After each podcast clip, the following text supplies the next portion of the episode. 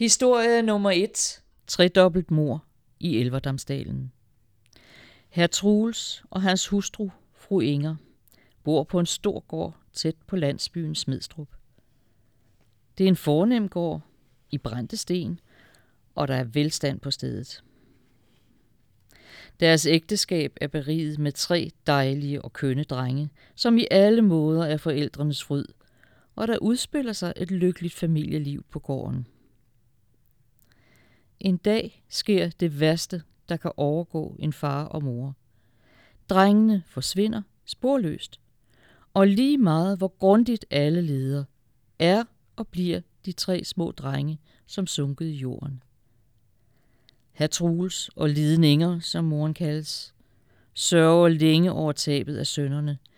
Men livet går videre, og familien forøges efterhånden med tre smukke piger, som bliver fars og mors øjesten og trøst i sorgen. I en hule, godt skjult i skiden Engskoven, ikke langt fra Sonnerup gård, bor nogle røvere. Det er dem, der i sin tid bortførte de tre stormandssønner. Disse oplæres i årenes løb i røverfaget, og de glemmer med tiden deres oprindelige ophav. De tre søstre er efterhånden vokset til unge og fromme skønheder, som pryder den velstående storgård, og de er højt elsket af Troels og Lidninger.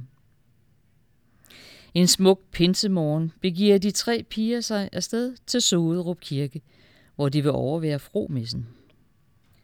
Med sig har de deres lille hund, som springer omkring dem til stor morskab for alle.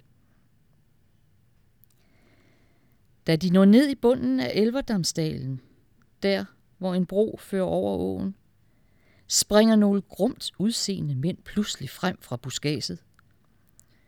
Pigerne stopper forskrækket op, og det lykkes kun den yngste at undslippe røverne. De to ældste bliver dræbt på stedet og frarøvet alt af værdi. Ligene bliver skjult, inden morderne begynder forfølgelsen af den tredje søster.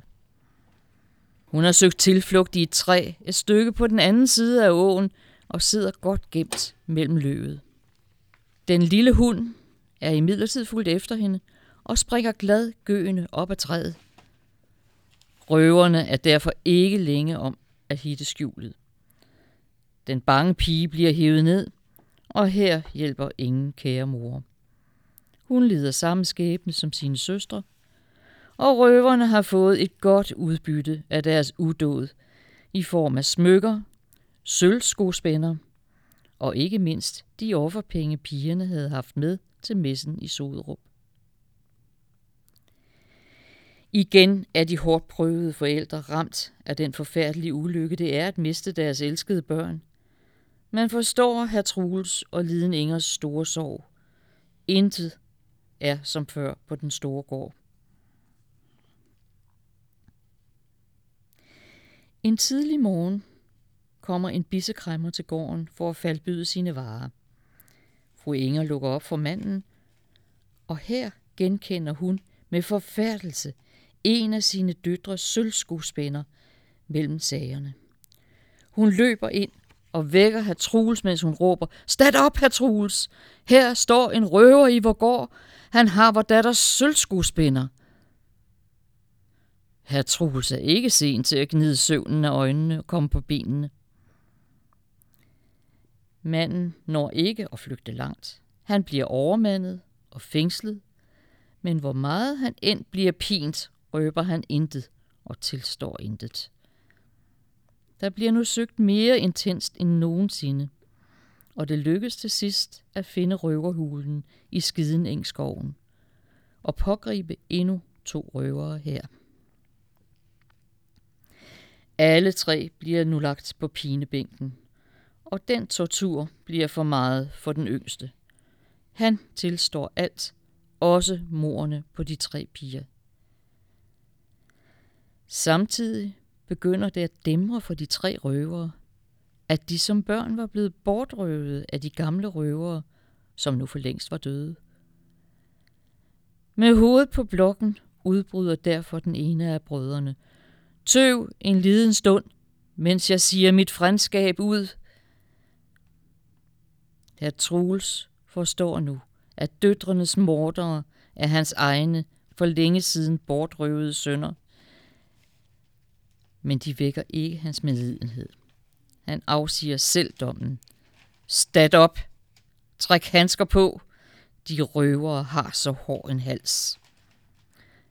Bødlen hugger hovedet af dem alle tre. Ja, det er jo et gammelt savn. Lokalt, der kender vi det fra, da det blev indsamlet i, øh, for en snart halvanden hundrede år siden af en gammel førstelærer nede i Valsø, som indsamlede det fra en gammel kone, som havde tårer i øjnene, mens hun citerede versene. Men i virkeligheden så er der jo tale om et vandresavn, der stammer fra Østerjøtaland i Sverige, og faktisk kan følges gennem hele Europa, helt ned til Sicilien. Men der sker det ved sådan et savn, når det vandrer, så skifter det lokalitet, og det skifter personer, men det er stadigvæk det samme savn. Det fortælles otte steder alene i Danmark.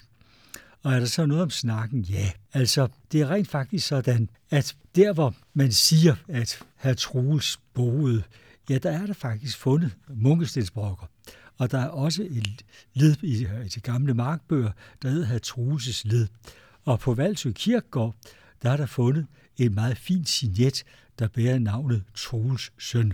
Så vi må nok alt andet lige konkludere, at lokaliteten og personen, når det her vi hører om, har eksisteret.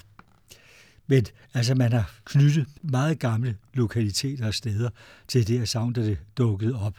Øh, det fik også en praktisk betydning, i det øh, kilderne, de eksisterede jo. De lå nede ved Elverdamsåen, der var tre stykker, og omkring de kilder opstod der en vældig kildekult, der fortsatte langt, langt op i tiden i form af store kildemarkeder, og ovenikøb gav basis for, at man senere etablerede en, et større kreaturmarked. Ja, faktisk har kildemarkedet været med til, at Valsø blev en stationsby.